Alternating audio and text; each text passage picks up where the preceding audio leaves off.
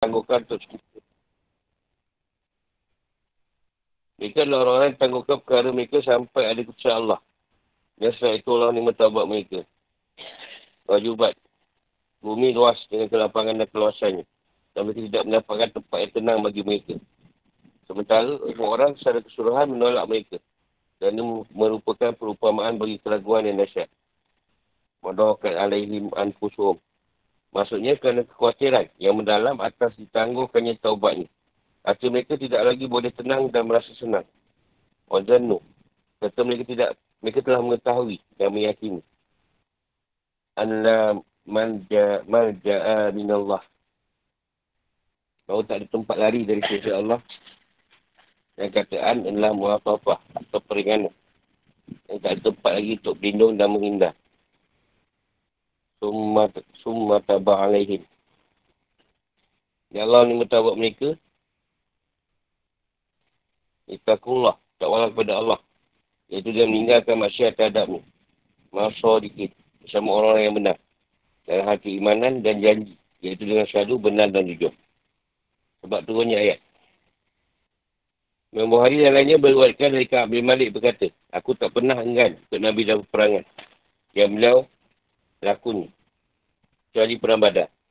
Dan perang tabuk dari peperangan terakhir. Yang beliau memberitahukan orang-orang untuk pergi. Maka Allah menurunkan taubat kami dalam ayat. Kata Allah ala Nabi wal muhajirin. Sampai firman Allah. Inna Allah wa tawwabur rahim. Dia berkata dan pada kami juga diturunkan ayat. Itakullah. Itakullah wa kunu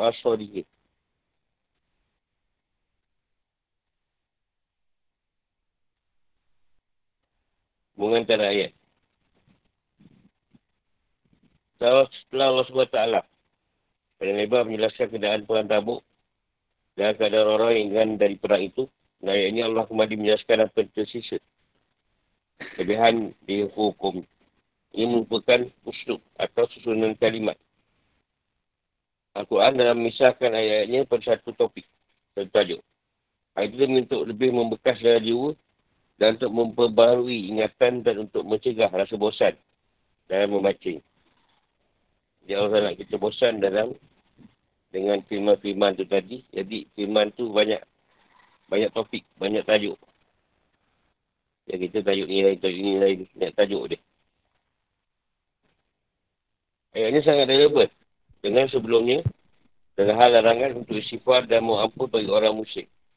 Dan tentu hal itu bagi Nabi SAW lebih utama. Sebagaimana pada sebagian pada sahabat, pada sahabat Nabi menjadi kesalahan Allah SWT menyebutkan di sini bahawa mereka telah dimundikan dan Allah lima tabat mereka dari kesalahan itu. Tafsir dan penjelasan. Allah SWT telah mundurkan dan meredai Nabi-Nya dan menerima taubat pada sahabat beliau yang beriman, yang menemani dan ikut bersama beliau dalam perang tabuk di saat susah dan sulit. Dan dinamakan Galwatul Usrah, perang masa susah. Dan pasukan tentera pun dinamakan pasukan susah. Yang dipersiapkan dan didalai. Kalau di Fan lah. Fan. Apa dia Fan dia? Di Fan Usman dan beberapa orang lainnya. Daripada sahabat Nabi. Mereka saya dalam keadaan serba kurang dan susah. Baik dari segi kenderaan, persediaan logistik maupun air bersih. Maka 10 orang harus berantai menaiki satu, satu ekor unta dan dua orang harus saling, harus saling berbagi satu buah kurma kering. Mereka harus menyembelih unta dan memeras kotoran yang ada di perutnya agar boleh membasahi lidah mereka. Ditambah keadaan cuaca yang sangat panas yang mengenai keluarnya mereka pergi berperang. Jabir bin Abdullah berkata pada saat kesusahan dan kesulitan, unta pun susah, air pun susah. Logistik ni masalah macam-macam lah, makanan apa lah. Semua susah. Sahabat bagi Nabi, sekarang beliau telah melakukan sesuatu yang bukan yang terbaik. Dan sepertinya, semestinya, seperti mengizinkan orang munafik untuk tidak ikut berperang. Berdasarkan dari hasil istiad beliau sendiri. Yang tidak disetujui Allah SWT. Kerana yang lainnya lebih baik dari itu. Ibn Abbas nak mentafsirkan. Penerimaan taubat Nabi dan orang-orang mukmin dengan mengatakan bahawa penerimaan taubat Nabi kerana beliau mengizinkan orang munafik untuk tetap tinggal dan tidak ikut berperang. Kerana ada firman Allah SWT. Allah memaafkanmu Muhammad. Mengapa engkau beri izin kepada mereka untuk tidak pergi berperang? At-Taubah 43. Penerimaan taubat orang mukmin kerana kecenderungan hati mereka. Hati sebagian mereka untuk engan dari beliau. Penerimaan taubat para sahabat dan orang muhajirin dan asal kerana adanya perasaan berhati pada sebagian mereka untuk turut berperang. Atau kerana mereka mendengar dari orang-orang munafik yang mempengaruhi mereka berupa fitnah. Taubat di sini mempunyai dua makna. Ada pun bagi Nabi SAW bertujuh keredaan dan belah kasihan. Dan bagi para sahabat Nabi, artinya diterima taubat mereka. Dan mereka mendapat taufik dari Allah SWT. Taubat ini terjadi pada orang-orang mukmin setelah hampir saja. Sebagian mereka berpaling dari kebenaran dan keimanan. Adalah orang-orang yang tidak ikut berperang kerana asal kemunafikan. Lakukan kebaikan dan juga keburukan. Mereka mengakui dosa-dosa mereka. Allah pun terima taubat mereka. Dan sebagian dari mereka ada timbul di hati keraguan dengan apa yang mereka terima berupa kesusahan dan kesengsaraan dalam perjalanan mereka ke medan pulang. Dan Allah SWT menegaskan penerimaan taubat mereka. Allah SWT berfirman, Sumata ba'alaihim. Allah berikan mereka jalan taubat pada Tuhan mereka dan kembali ke jalan teguh pada agama. Sebenarnya Tuhan mereka maha perasa lagi maha penyayang kepada mereka. Dia tak akan meninggalkan mereka setelah mereka bersabar dalam jihad jalan Allah. Maka Allah akan menghapus segala bahaya mereka dan memberikan manfaat kepada mereka. Dalam arti dari rapah, iaitu usaha untuk menghapus bahaya dan rahmat, artinya upaya untuk memberikan manfaat. Faedah daripada penegasan penyebutan tabat ini adalah sebuah penghormatan atas posisi mereka atau keadaan mereka dan untuk menghilangkan keraguan dari jiwa mereka dan menghilangkan bisikan yang ada dalam hati mereka pada saat-saat yang susah. Bisikan ni saat senang tak muncul, saat susah dia muncul. Bisikan. Allah juga menerima taubat tiga orang yang ditangguhkan penerimaan taubat pada mereka. Atau kerana mereka tak mau ikut berperang. Bukan kerana alasan kemunafikan. Mereka kerana malas dan lebih memilih bersenang-senang dan duduk. Tinggal di Madinah dan menjadi khalifah bagi orang yang yang pergi perang. Kerana mereka pun ditangguhkan dari mereka yang munafik dan tidak diputuskan. Mereka menunggulah sampai datang kepada Allah pada perkara mereka. Mereka semua berasal dari golongan Ansar, iaitu Ka'ab bin Malik, si penyair, Hilal bin Umayyah al-Waqifi, yang diturunkan berkenaan dengannya ayat dia. Dan Murarah bin Arabi al-Amiri. Allah menyifatkan mereka bertiga itu dengan tiga sifat. Sifat pertama, hatta iza rafat alaihim mun ardu bima rajubat. Itu baru taubat mereka ditangguhkan sampai mereka merasa bahawa bumi menjadi sempit bagi mereka. Padahal bumi luas dengan banyaknya manusia di atasnya. Kerana mereka takut akan akibat itu. Mereka juga mengeluhkan penolakan Nabi SAW terhadap mereka. Dan beliau melarang orang mukmin untuk berbicara dengan mereka dan menentangkan sistem mereka untuk menjauhi mereka. Mereka berada dalam keadaan itu selama 50 hari atau lebih. Sebab kedua. Watohkan alaihim al-fusuhum. Dan jiwa mereka pun telah sempit. Terasa oleh mereka. Kerana resah dan susah hati. Serta jauhnya orang-orang yang mereka cintai. Juga kerana semua orang memandang mereka dengan pandangan yang hina. Sebab ketiga. Wazanu anda malja aminallahi inda ilaih. Serta mereka telah mengetahui bahawa tidak ada tempat lari dari susah Allah. Yang kepadanya sahaja. Dan mereka yakin tak ada tempat lari dari muka Allah. Kecuali dengan bertawabat dan bersifat dan mohon amat. Semua tabat alaihim. Ya Allah menerima tabat mereka. Iaitu dengan diturunkan penerimaan tabat mereka. Itu ayat. Ni, tabat mereka diterima. Dia tubuh. Iaitu agar mereka kembali kepadanya setelah penolakan mereka atas hidayahnya. Dan mengikuti rasulnya Muhammad SAW. Dan sifat-sifat ini menjadi dalil atas tabat mereka. Dan kejujuran kesalahan mereka. Sebenarnya Allah selalu menerima taubat orang yang bertaubat. Amat luar rahmatnya bagi orang yang buat baik. Kisah diterimanya taubat mereka akan terlihat dalam kita selanjutnya. Mereka orang Tafsir berkata, sebenarnya mereka memang tak pergi bersama Rasulullah SAW. Kak berkata, berkata Rasulullah SAW senang ber, ber, berbual denganku. Jika aku telah buat pergi bersama beliau, Nabi SAW bertanya, apakah gerangan yang menghalang kau Ka'ab? Dia datang ke Madinah, orang munafik minta maaf dan beliau memaafkan mereka. Aku mendatangi beliau dan aku berkata, sebenarnya kuda dan berbekalanku sudah siap.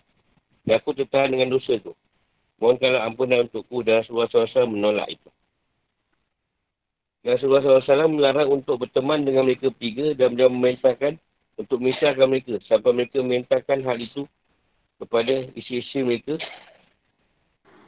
Ini yang wakil terasa sempit bagi mereka. Datanglah sini Hilal bin Umayyah. Saya berkata, Wahai Rasulullah, Hilal menangis terus. Dan kekuatan akan matanya. Sampai setelah berjalan 50 hari. Kat 50 hari dia menangis. Ini dia risau, takut buta pula. Allah SWT menurunkan. Lakat taballahu ala nabi wal muhajirin. Dan menurunkan juga firman ni. Wa ala salas, wa ala salas yatil ladhi nahul kolaku. Kodipo. Dan langsung saja setelah itu Rasulullah SAW pergi ke kamarnya. Dan saat itu dia sedang bersama Ummu Salmah. Saya beliau berkata, Allah Akbar. Allah telah menimba uzur pada sahabat kita. Setelah solat subuh, Hilal buka hal itu kepada para sahabatnya. Dan memberikan kabar gembira bahawa Allah telah menimba taubat mereka. Mereka pun segera menjumpa Rasulullah SAW dan bila membaca kepada mereka apa yang diturunkan tentang mereka. Kak berkata, taubat kepada Allah, Allah dengan mengeluarkan semua hartaku untuk sedekah. Dia berkata, jangan. Nabi kata, jangan. Aku bertanya setengahnya. Dia jawab, tidak. Aku tanya sepertiganya. Dia kata, ya. Nak bagi semua, Nabi kata tak boleh. Janganlah. Baru pun tak boleh. Kata bertiga boleh. Satunya firman Allah SWT. Kau firman tabak mereka bertiga, Allah larang. Larang melakukan buatan yang dahulu. Iaitu enggan dari Rasulullah SAW untuk jihad. Allah berfirman, orang yang beriman, taklah kepada Allah dan bersamalah kamu orang yang benar. Atau Bah 119. Maksudnya bertakwalah kalian. Dan jauhilah apa yang tidak diredai Allah. Iaitu yang mengingkari Rasulullah SAW. Tapi dia akan diam bersama Rasulullah SAW dan para sahabat beliau. Dalam pelbagai peperangan. Janganlah kalian enggan dari peperangan itu untuk duduk, bersama orang-orang munafik di rumah. Jadilah kalian dunia ini bersama orang yang benar dan jujur dan keimanan mereka. Dan dalam janji mereka. Atau dalam agama Allah. Baik secara niat. Kata dan perbuatan. Itu menjadikan kalian di akhirat nanti bersama orang-orang yang benar di syurga. Asyirik adalah ketapa hati pada agama Allah dan syariat ini. Jalankan perintahnya dan taat pada Rasulullah SAW. Kebenaran dan kejuaraan mereka bertiga dan penyesalan mereka atas apa yang telah mereka lakukan berikan tabak mereka diterima oleh Allah SWT. Kerana itu sungguhnya kebenaran dan kejuaraan dalam sikap bukan jalan keselamatan dan kebahagiaan. Rasulullah SAW bersabda dalam hadis yang oleh Imam Al-Hakim dan Mahfud. Sesungguhnya kejuran itu mengajak kepada kebaikan. Dan kebaikan itu membawa ke syurga. Dan sesungguhnya dusta itu mengajak kepada keburukan. Dan keburukan itu membawa ke neraka. Dan dikatakan kepada orang yang jujur. Jujur dan baik. Sementara dikatakan kepada pendusta, bohong dan buruk. Dan sesungguhnya orang itu selalu jujur. Sehingga dicatat oleh Allah sebagai orang yang jujur. Dan bila dia selalu dusta, sehingga dicatat oleh Allah sebagai pendusta meninggalkan dusta seperti yang diwasiatkan Nabi SAW dengan jalan untuk meninggalkan semua maksiat seperti miras, berzina, mencuri dan lain. Tidak dibolehkan untuk tidak diperbolehkan untuk melakukan bohong. Kecuali dalam tiga perkara. Jadi dalam perang, pada saat menegahi orang yang berselisih dan dari suami untuk menyenangkan hati isterinya. Orang ni yang kata bohong sunat. Seperti dia mengatakan kepada isterinya, kamu adalah orang yang paling cantik dan orang yang paling aku sayangi. Ada pun saya itu seperti urusan kepentingan rumah tangga dan nafkah atau lainnya tetap tidak boleh. Dan Syaibah dari Imam Ahmad diwakilkan dari Asma bin binti Yazid dari Nabi SAW bersabda.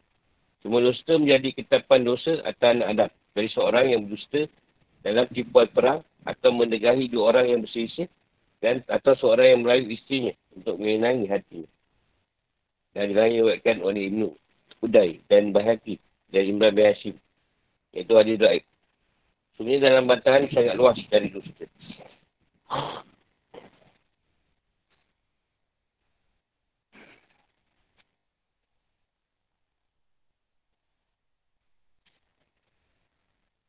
Bantahan, bantahan ni banyak pemakangan. Jadi kita banyak memakan, banyak lagi teruk daripada dusta. Jadi kita makan, kita banyak menipu.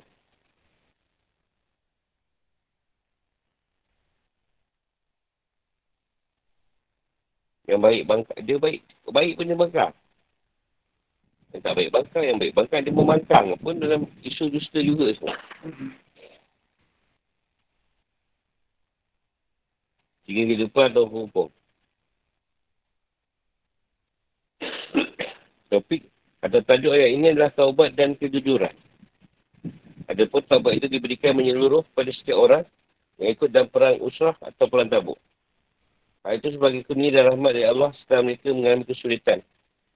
Kesulitan yang berat sama perang tersebut. Dia berkata, terkumpul pada mereka kesulitan. Keadaan unta, kesulitan perbekalan makanan dan kesulitan air bersih.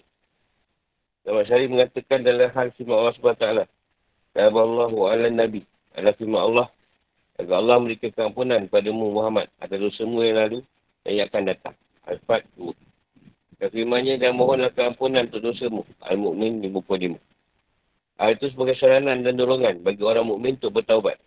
Sebenarnya tak ada seorang mukmin pun kecuali dia perlu pada taubat dan sifar sampai pada Nabi. Nabi pun disuruh bertaubat. Orang yang muhajirin dan ansar. Dan sebagai keterangan atas kemudian taubat, serta tingginya nilai si Allah SWT.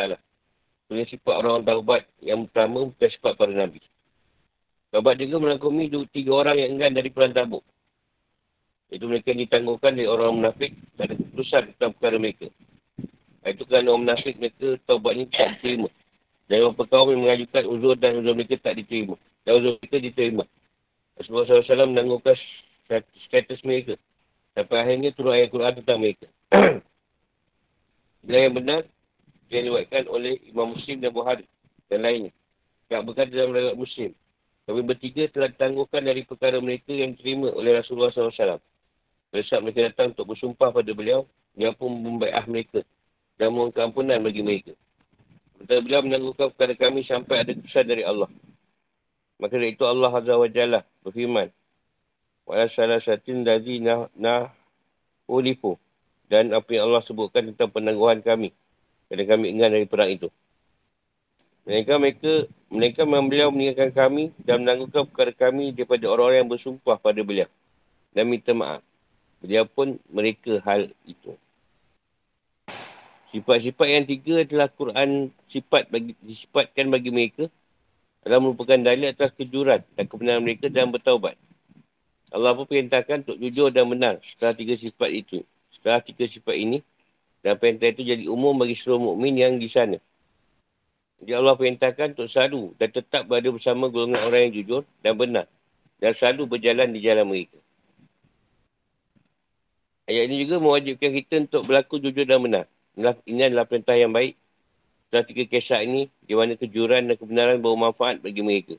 Dan menjauhkan mereka di golongan orang munafik dan menjadi bukti betapa mulanya kejuran serta kebenaran dan betapa tinggi derajatnya di sisi Allah.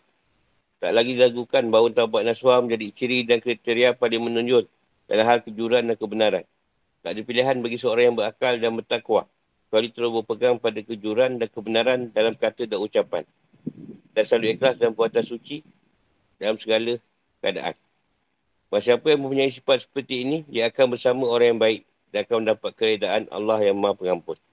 Dua sikap kejuran dan keimanan sebagai perbandingan dengan orang-orang yang enggan.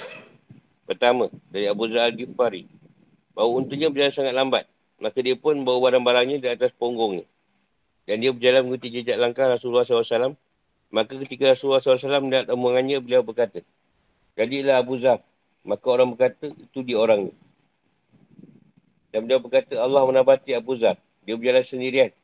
Dia akan meninggal dunia sendirian dan akan dibangkitkan sendirian. Itu benar cerita pasal Abu Zan itu.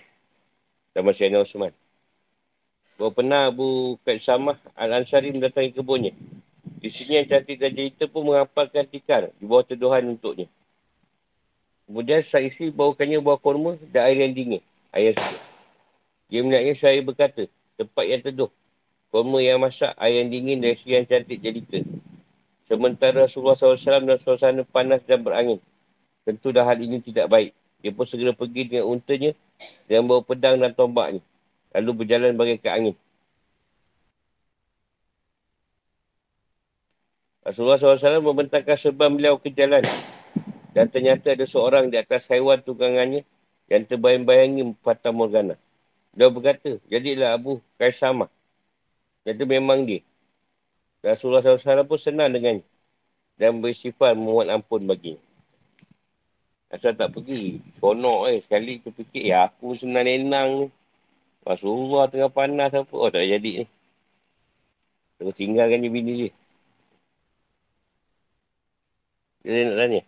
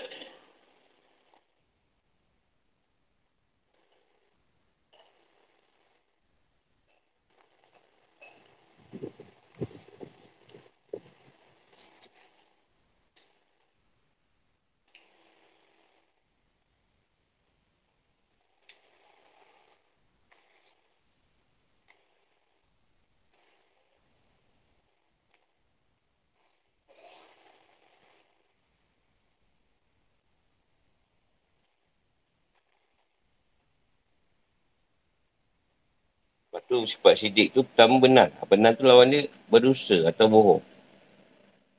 Kalau nak buat sifat benar tu, kena cakap benda yang betul. Kan Rasulullah sebut tiga perkara tadi.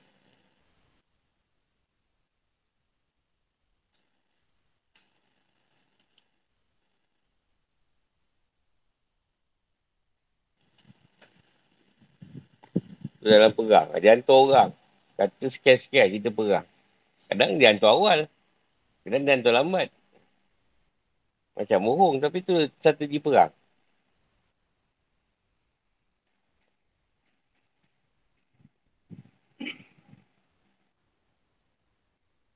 Bagi orang cakap, ah, Islam tak ramai dalam seribu orang je. Jadi orang tengok, oh tak ramai ada can. Kali sampai tiga ribu, sepuluh ribu. Oh, warga. Ha, tu dah perang lah. Dia ada konsep macam tu.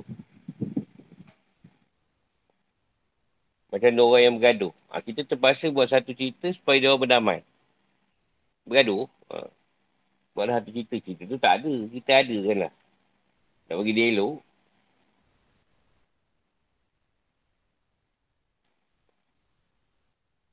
Kita tu dengan isteri lah. Isteri dah merajuk ke apa kan. Pujuk lah macam-macam. Kadang pemujukan tu macam tak apa kena je. Bini tu pun tahu. Kau ni macam Menyindir. Menyindir aku je. Tapi nak mujuk, nak buat macam mana? Sekarang, seorang rumah.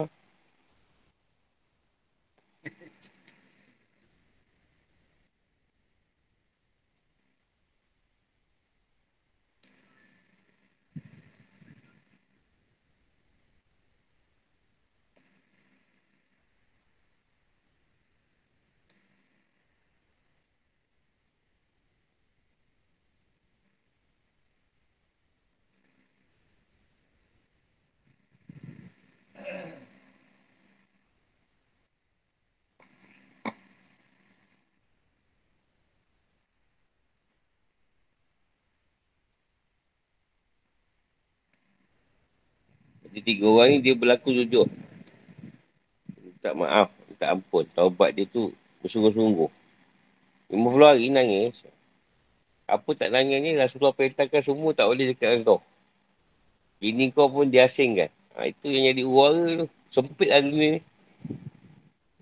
Orang semua tak layan kita. Tak suka. Perang tabuk ni perang yang paling susah. Semua susah. Makan susah, kenderaan tak ada. Satu untuk share 10 orang. Kita naik bas berimpit pun dah pening tu. Mabuk. Naik unta jalan. Gini aku pula naik. Kata kau pula.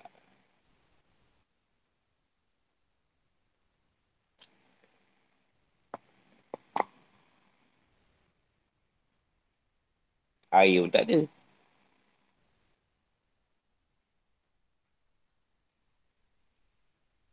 Nak tahu air senang tak senang pun duduk dalam pasir. Kita sini senang lah air. Duduk dalam pasir tu. Nampak macam air lah. Patah Morgana je. Nampak macam air. Eh, air depan. Padahal matahari ni cahaya. Nampak macam air.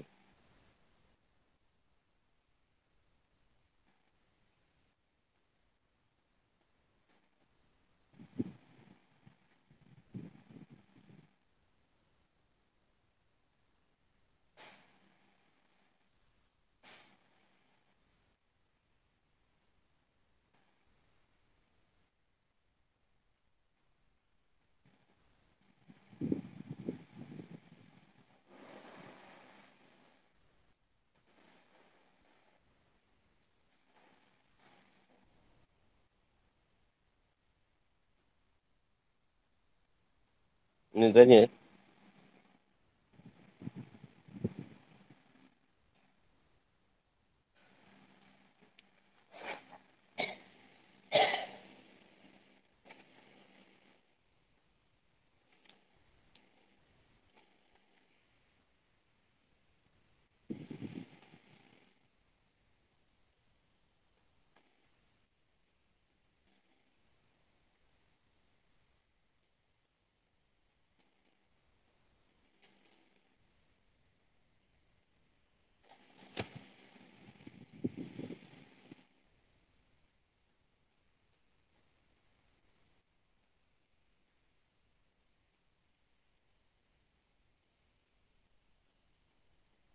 Surah Taubah ni dia, dalam Quran ni dia disusun pertengahan. Tapi sebenarnya dia ayat, surah yang terakhir turun pada Nabi di Madinah. Kalau ikutlah.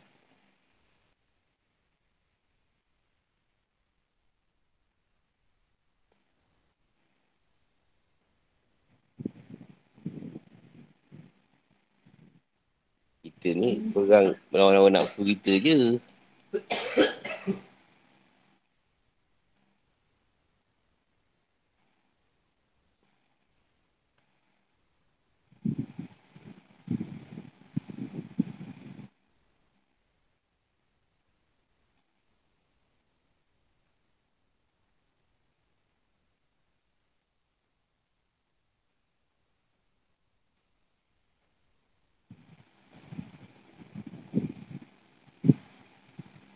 Kewajipan dan pahala berjihad bagi orang bagi penduduk Madinah dan orang Badui.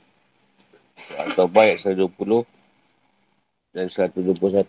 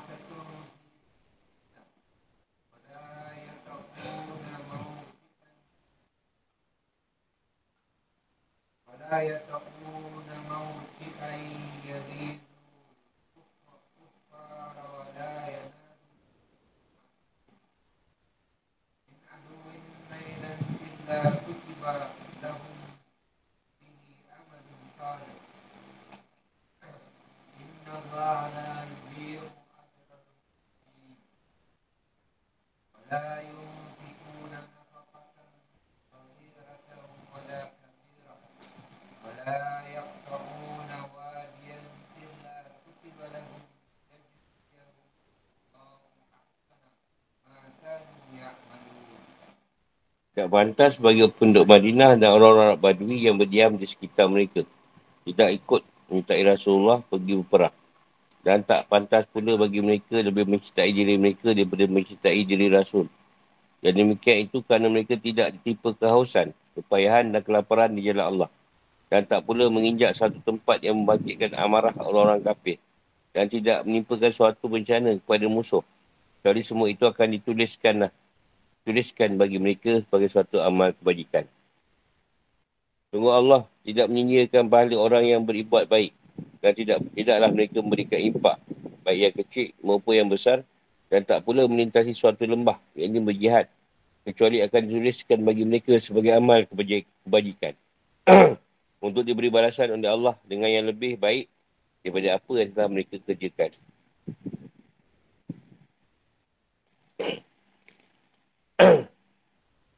An yatahallafu an rasulillah. Tak turut menyertai Rasulullah pergi berperang pada saat beliau pergi berperang. Wala yarghabu bi anfusihim an nafsi. Dan tidak patut pula bagi mereka lebih mencintai diri mereka daripada mencintai diri Rasul. Iaitu dengan mereka memeliharanya dari kesusahan sesuka mereka sendiri. Keinginan pertama adalah kecintaan dan keutamaan. Yang kedua adalah ketidaksenangan. Dan itu adalah satu larangan dengan menggunakan kata keterangan. Zalik. Iaitu larangan untuk enggan dari berperang. Di annahum. Disebabkan mereka. Roma. Kehausan. Nasab. Kepayahan. Mahmasah. Kelaparan. Yaris. Memakikan amarah. Tailah. Suatu bencana baik berupa penawanan atau tertawan, pembunuhan atau perampasan harta. Illa kutibalahum bihi amalun solih. Melainkan dituliskan bagi mereka dengan yang demikian itu suatu amal soleh. Jadi wajib bagi mereka ganjaran dan pahala. Ayudi'u ajral musini. Maksudnya adalah pahala mereka atas kebaikan mereka. Dan akan memberikannya pahala. Ini sebagai peringatan bahawa jihad itu merupakan ihsan dari kebaikan. Ihsan dan kebaikan. Adapun bagi orang kafir, jihad itu merupakan sebuah upaya dalam penyempurnaan mereka. Dengan seboleh mungkin. Seperti orang yang sakit minum ubat yang pahit. Orang kafir itu paksaan. Kita paksa tapi beroleh kebajikan. Sementara bagi orang mukmin maka jihad itu merupakan pemeliharaan bagi mereka dari sebuah orang-orang kafir dan penguasaan mereka. Wala yunfiku nanafkatan sawirah. Dan mereka tidak menafkahkan satu nafkah yang kecil atau impak dalam jihad walaupun hanya sebesar buah kurma. Wala kabirah. Dan tidak pula yang besar. Seperti impak ini keluarkan Osman. Sayyidina Osman ketika menyiapkan pasukan perang Usrah wadiah, wadiah, suatu lembah dalam perjalanan. Iaitu tanah lubang yang mengalir sungai. Maksudnya tanah mana saja di atas bumi ini. Illa kutibalahum. Mereka dituliskan bagi mereka amal salih. Iaitu ditetapkan bagi mereka hal itu. Niyadiyanahumu. Yadiyahumullah. Kerana Allah akan beri balasan kepada mereka. Ahsanama.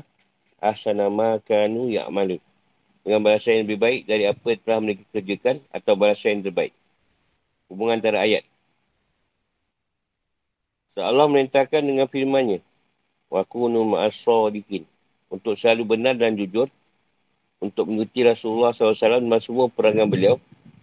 Allah menegaskan hal itu iaitu dengan melarang. Enggan dari Rasulullah SAW. Allah juga menerangkan balasan terbaik untuk jihad. Allah dengarkan juga jangan jangan tak ikut. Apa yang suruh-suruh tu ikut. Tafsir dan penjelasan. Allah SWT selalu mencela orang yang enggan dari Rasulullah SAW pada saat perang tabuk. Baik mereka di warga Madinah dan orang-orang Arab Badui yang ada di sekitarnya. Mereka selalu mementingkan diri mereka sendiri daripada turut serta bersama beliau dalam kesulitan yang ada dalam peperangan itu. Allah berfirman, maka nali ahli Madinah. Maksudnya dalam mereka yang beriman dan orang-orang yang ada di sekitar mereka dari kabilah-kabilah Arab seperti Muzainah, Tuhaina, Asyjah, Asyjah, Gifar dan Aslam. Untuk enggan mengikut Rasulullah SAW pada saat perang tabuk. Patutnya mereka menemani dan untuk serta bersama beliau kerana kumpulan pasukan tersebut itu ada pada mereka. Mereka lebih dicela dan dihina kerana kedekatan mereka dan juga kerana mereka bertetangga. Kerana itu mereka lebih berhak menimbangkan yang lainnya. Lebih berhak membantu. Patut mereka bantu. Tapi tak bantu. Bahkan maksud ayat ini adalah larangan untuk enggan berperang.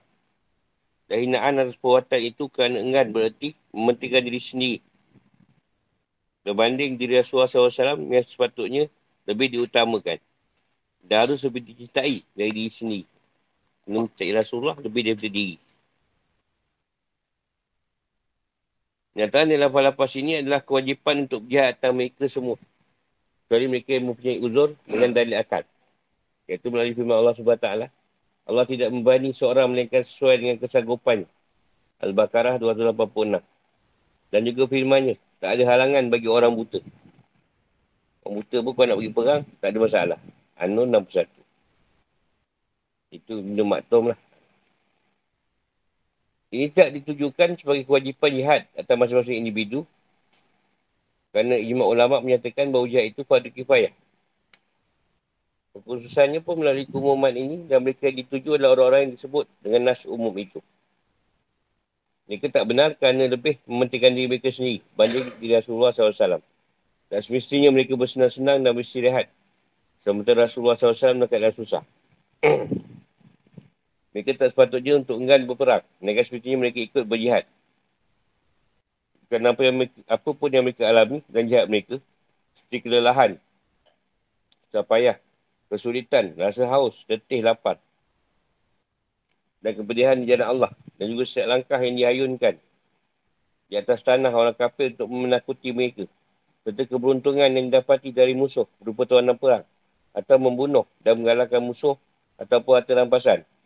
Semua itu telah ditetapkan pahalanya yang setimpal dengan apa yang mereka perbuat. Atau bahkan lebih baik. Dan itu sebagai keberuntungan dalam keikut sertaan dalam jihad. Sebenarnya Allah tidak mensyirkan pahala orang yang berbuat baik.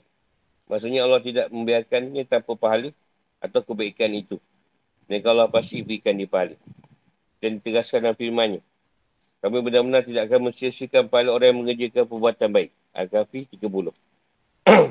Juga tak ada yang diimpakkan oleh para penjahit yang ikut perang. Jalan Allah. Baik impak tu kecil maupun besar. Sedikit maupun banyak. Tak ada langkah mereka mengharungi lembah Iaitu pada saat perjalanan mereka menuju musuh-musuh tersebut. Kepada Allah telah menetapkan pahala bagi mereka. Allah akan memberikan ganjaran yang terbaik atas amal buatan mereka. Dan lihat jalan Allah itu bertujuan menegakkan kalimah Islam. Menjaga keimanan dan akidah. Menjaga tanah air. Tak ada satu kaum yang enggan berjihad kecuali mereka adalah kaum yang hina dan dijauhi. Fikir kehidupan atau hukum-hukum. Ayat ini menunjukkan hukum-hukum berikut. Satu, keharusan. Harus dan wajib. Atau kewajipan. Jihad bagi warga Madinah. Dan kabilah-kabilah Arab yang ada di sekitarnya. Kerana Madinah adalah ibu kota Islam. Dan mereka adalah penduduknya. Dan sebagai tetangga Rasulullah SAW. Mereka akan mengalami langsung apa yang dialami beliau. Baik kemuliaan, kebaikan, kemenangan. Maupun yang lain.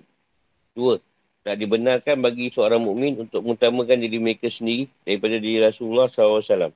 Kerana keimanan tidak akan sempurna. Kecuali dengan lebih mencintai Rasulullah SAW berbanding cinta kepada diri sendiri. Tiga. Semua yang dialami oleh para mujahid, baik susah payah, keletihan dan perjalanan untuk berjihad, akan mendapat pahala dan gajaran yang terbaik. Empat. Semuanya dalam jihad ada ihsan atau kebaikan yang menyakuti hak musuh. Dalam jalan jihad boleh mengajak mereka pindah dari wilayah kafir ke wilayah Islam. Dan yang menyakuti hak orang-orang muslim. Mereka selalu menjaga kehormatan dan kesucian. Kesucian agama dan iman. Kehormatan negara, harta dan harga diri. Dan dapat mengapai kemenangan dan kemuliaan. Lima. Dengan sekadar menduki daerah orang kafir berarti berhak atas harta rampasan dalam pendapat Imam Syafi'i. Kerana sungguhnya Allah SWT telah menentukan bahawa dengan mengimpakkan, menginjakkan kaki di tanah orang kafir sama dengan mendapatkan harta mereka. Mengeluarkan mereka dari tempat tinggal mereka dan yang membuat kemarahan mereka serta memasukkan kehinaan atas mereka. Hal itu sama dengan mendapat harta rampasan perang, membunuh dan menahan mereka. Sekejapkan kaki ke tanah pun Tuhan dah kira kebaikan dia. Enam, ayat ini dinasak atau dimasukkan dengan ayat sesudahnya.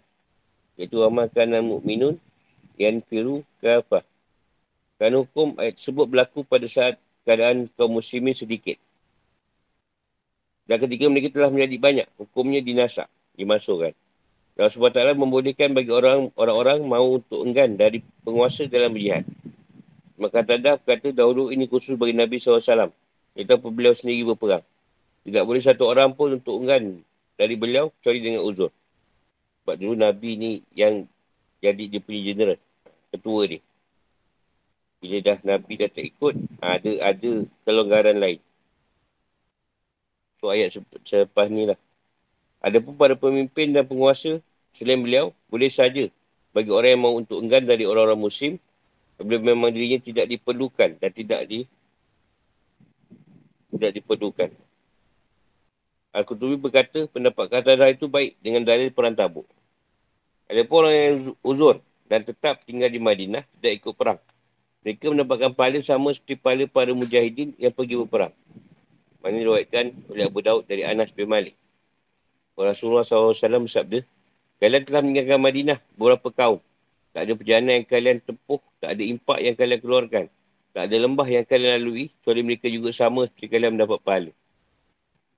Mereka bertanya, Wahai Rasulullah, bagaimana boleh mereka bersama kami? Padahal mereka di Madinah. Beliau menjawab, mereka terhalang dengan uzur. Imam Muslim dari hadis Jabir berkata, kami pernah bersama Rasulullah SAW dalam sebuah perangan. Dia bersabda, Sungguh di Madinah ada beberapa orang di mana tak ada perjalanan yang kalian tempuh. Dan tak ada lembah yang kalian lalui, kecuali mereka juga bersama kalian. Mereka telah tertahan oleh sakit. Rasulullah SAW memberikan ganjaran bagi orang yang uzur sama seperti yang diberikan kepada orang yang kuat dan sihat yang bekerja. Ini ditegaskan bahawa niat yang tulus adalah asalnya amal perbuatan. Dan niat benar dalam amal perbuatan tak kepada Allah, tidak kemampuan orang yang telah berniat itu kan ada uzur yang menghalangi. Dia mendapatkan pahala atas perbuatannya. Mana yang disabdakan Nabi SAW dan hadis suatkan oleh Imam Bayhaqi dari Anas dari muka hadis do'id. Niat orang mukmin itu lebih baik dari amal perbuatan.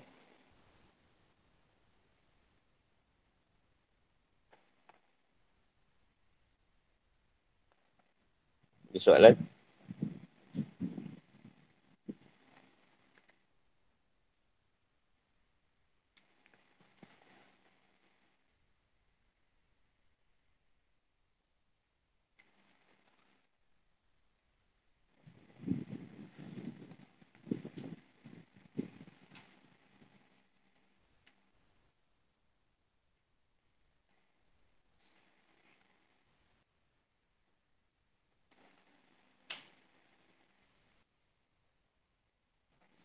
Yeah.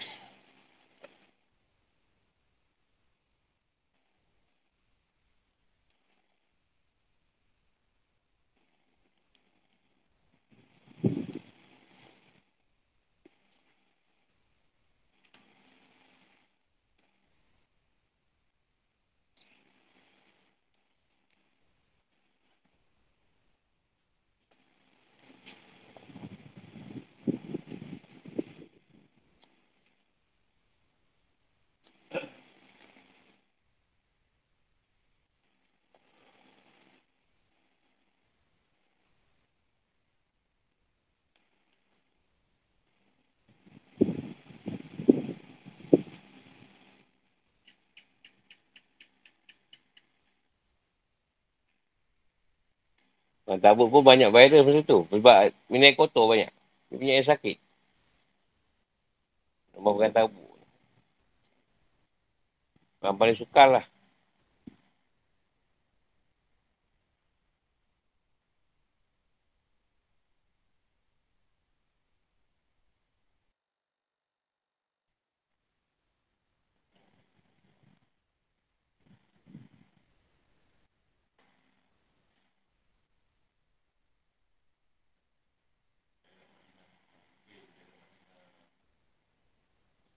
Naik bar pun jenuh nak sampai.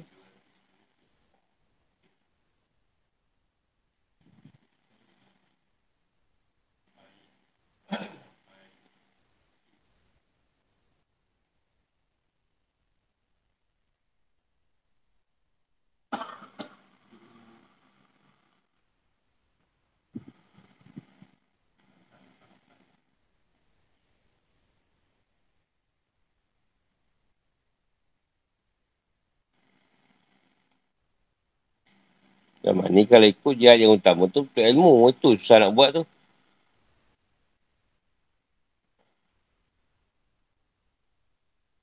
Zaman ni dia lebih kepada akademik.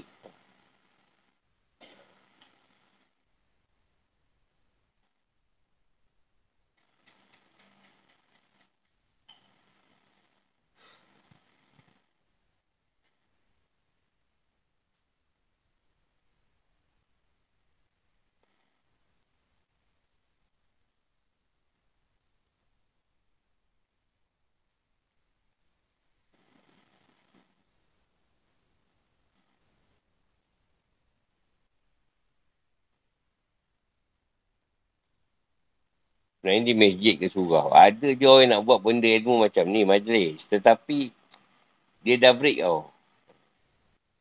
Dia dah, dah jadi satu adat tu. Bercuti. Ni ada je, ada ramai ke kali ni yang susah dia rasa dia nak buat tapi tak boleh lah nak langgar.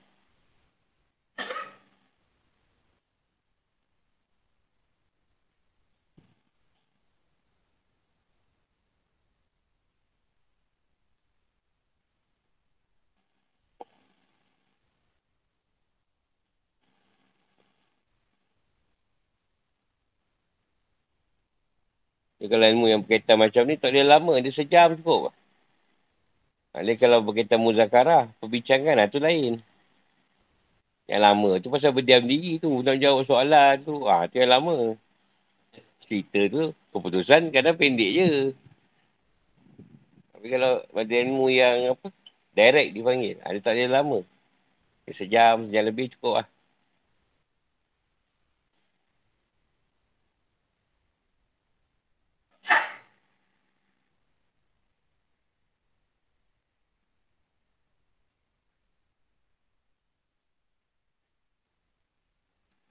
Mak ada soalan, Mat? Ada soalan.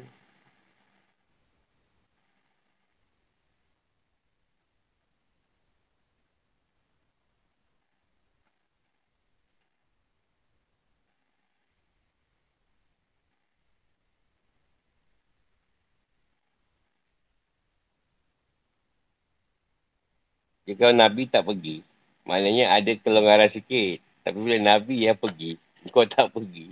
Ha, itu yang macam-macam kena tu.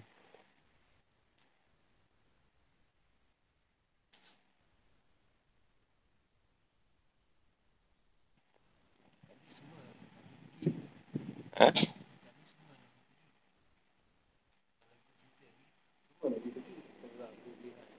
Ha, ni pun kata akhir. Yang Nabi serta lah. Lepas tu tak lah. Yang tak ikut. Yang kekal awalik. Dan dia Nabi pilih lah. Ha. Ada perang tu yang sahabat banyak banyak apa syahid tu. Ada Nabi tak ikut. Yang Arisa yang ni syahid ramai.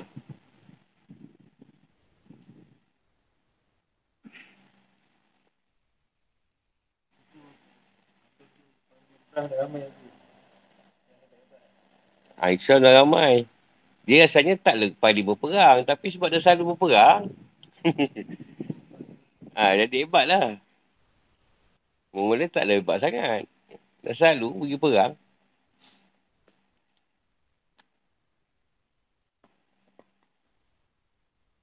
Dan kita dah selalu pergi mancing kan. Macam egg tak kumpau. Orang tu pun pergi sekali dah dapat. Mancing tak sama je perang.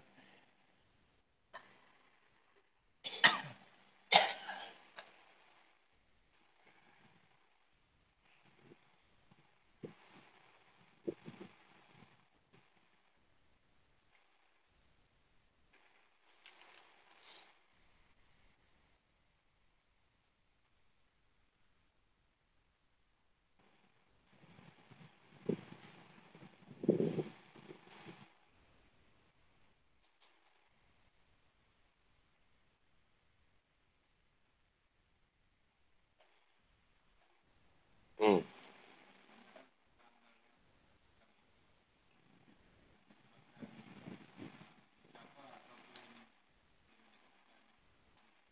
Ha, luasan kuasa. Luasan kuasa. Nak main, nak menaikkan agama Islam dengan meluaskan kuasa. Jadi bila Islam tu, kita nak masuk Islam. Jadi dia nak fight. Ha, lawan lah. Dengan sebab kemenangan tadi, banyaklah orang tu masuk Islam. Masuk Islam paksa dulu lah. Kalau tak masuk Islam tu, bayarlah. Ni, dia punya apa, ukti dia. Tak nak masuk Islam, tak payah perang. Kau bayar duit. Adalah jumlah-jumlah dia. Nak mulakan kuasa.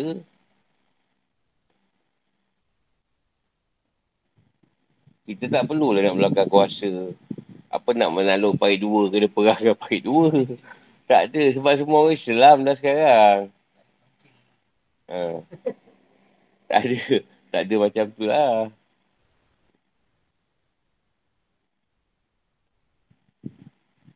Dulu susah macam nak lawan dengan ni. Dia orang semua agama lain.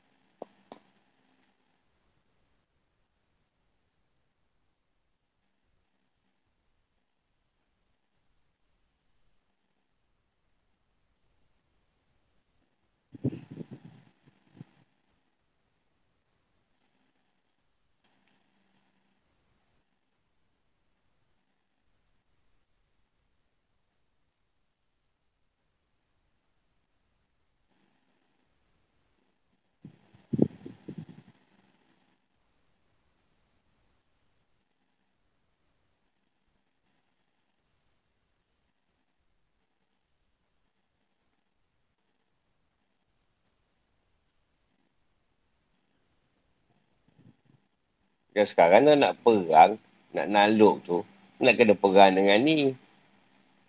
Banyak tu yang power tu. US apa semua tu. Jadi sekarang sama sendiri je berasa. Macam bagi saya Arab Saudi dengan Yaman. Syria ada sama dia je. Iraq pun sama dia juga. Sunni dengan Syiah. Dekat Syria pun sama.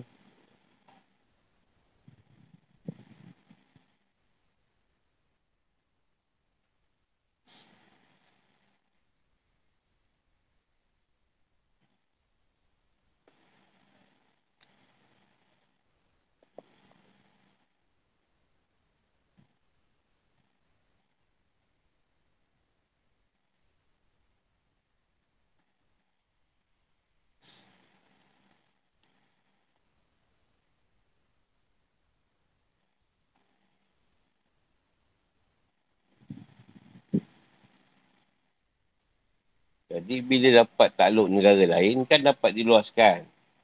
Islam tu tadi. Didakwahkan. Kita mengentai negara tu senanglah dakwah. Masuk negara tu dapat perintah. Ha, semua masuk Islam. Kalau tak nak masuk Islam tak apa. Ikut peraturan Islam. Tak nak keluar.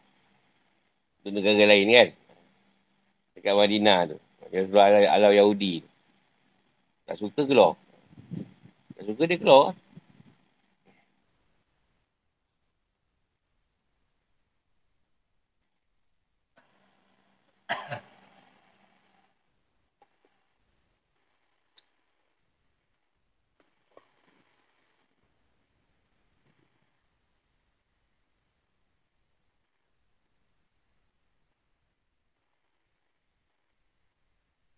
Cakap Saudi bukan jenayah sangat. Jadi polis sibuk dia berjaga dekat Masjid Haram. Tu je kerja ni. kan tak ada, tak ada kerja. Nayah bukannya ada sangat. Siapa nak mencuri, nak betul tangan.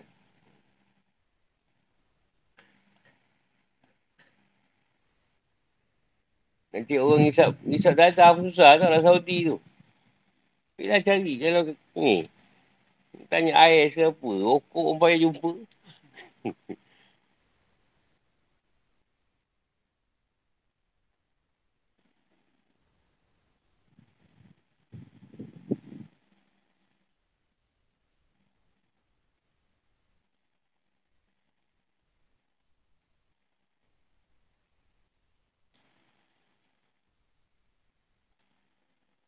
Lagi.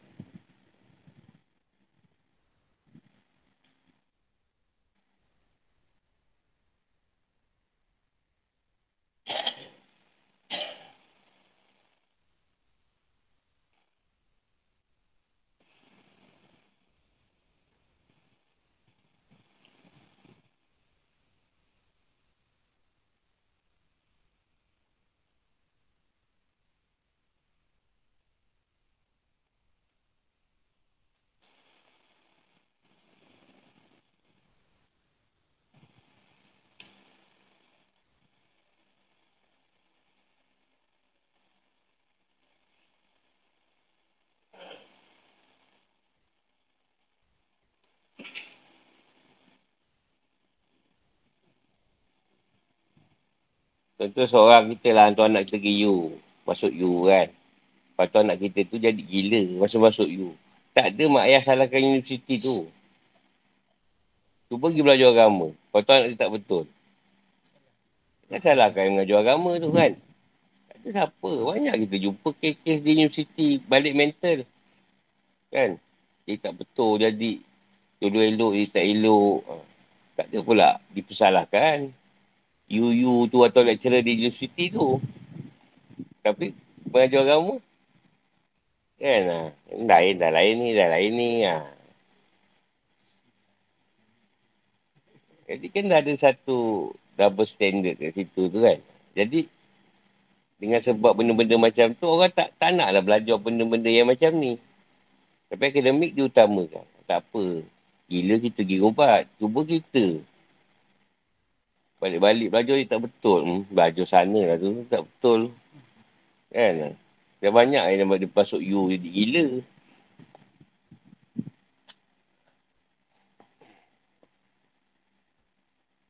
Yang Nabi pun sama. Nabi buat asli Islam. Ramai yang ikut. Orang semua kata, oh habis lah. Ni agama nenek moyang kau tu. Kau tak bawa lagi.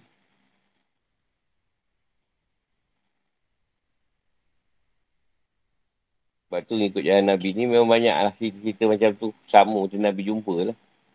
Disesatkan lah. Sebab melanggar adat.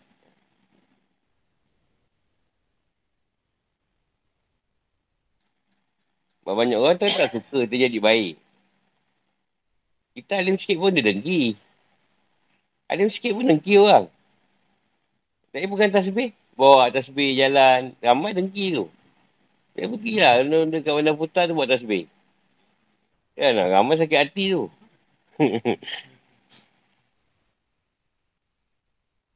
sebab tu ke Arab, kita senang. Nak berjumpa, nak buat tasbih kulu gila kan. Senang. Tak ada orang siapa sakit hati dengan kita. Tak ada orang kata kita tunjuk alim ke, tak ada. Pergi di sana. Nanti kau jadi pergi tahu lah. Orang nak berserban, tak siapa lah nak, nak kata alim. Kat sini, try. Pakai songkok pun, siapa meninggal tadi? pakai songkok je. Bukan pakai serban. Songkok hitam pun pakai je kata, siapa ada meninggal ke? Songkok hitam. Kan ada madis-madis berbuka puasa, dia pukul 10.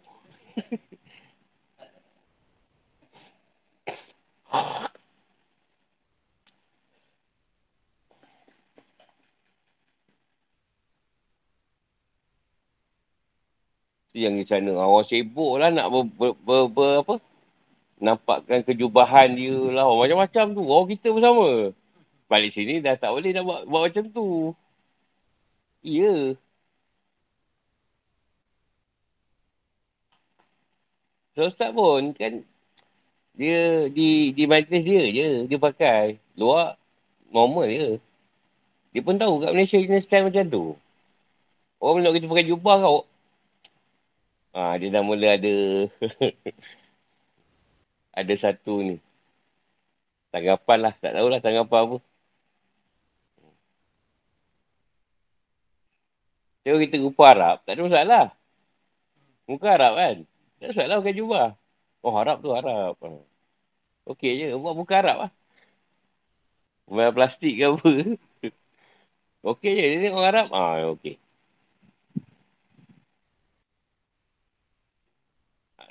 Hmm, tak ada tak kena tu ada tak kena ini. Aduh, mana punya ni.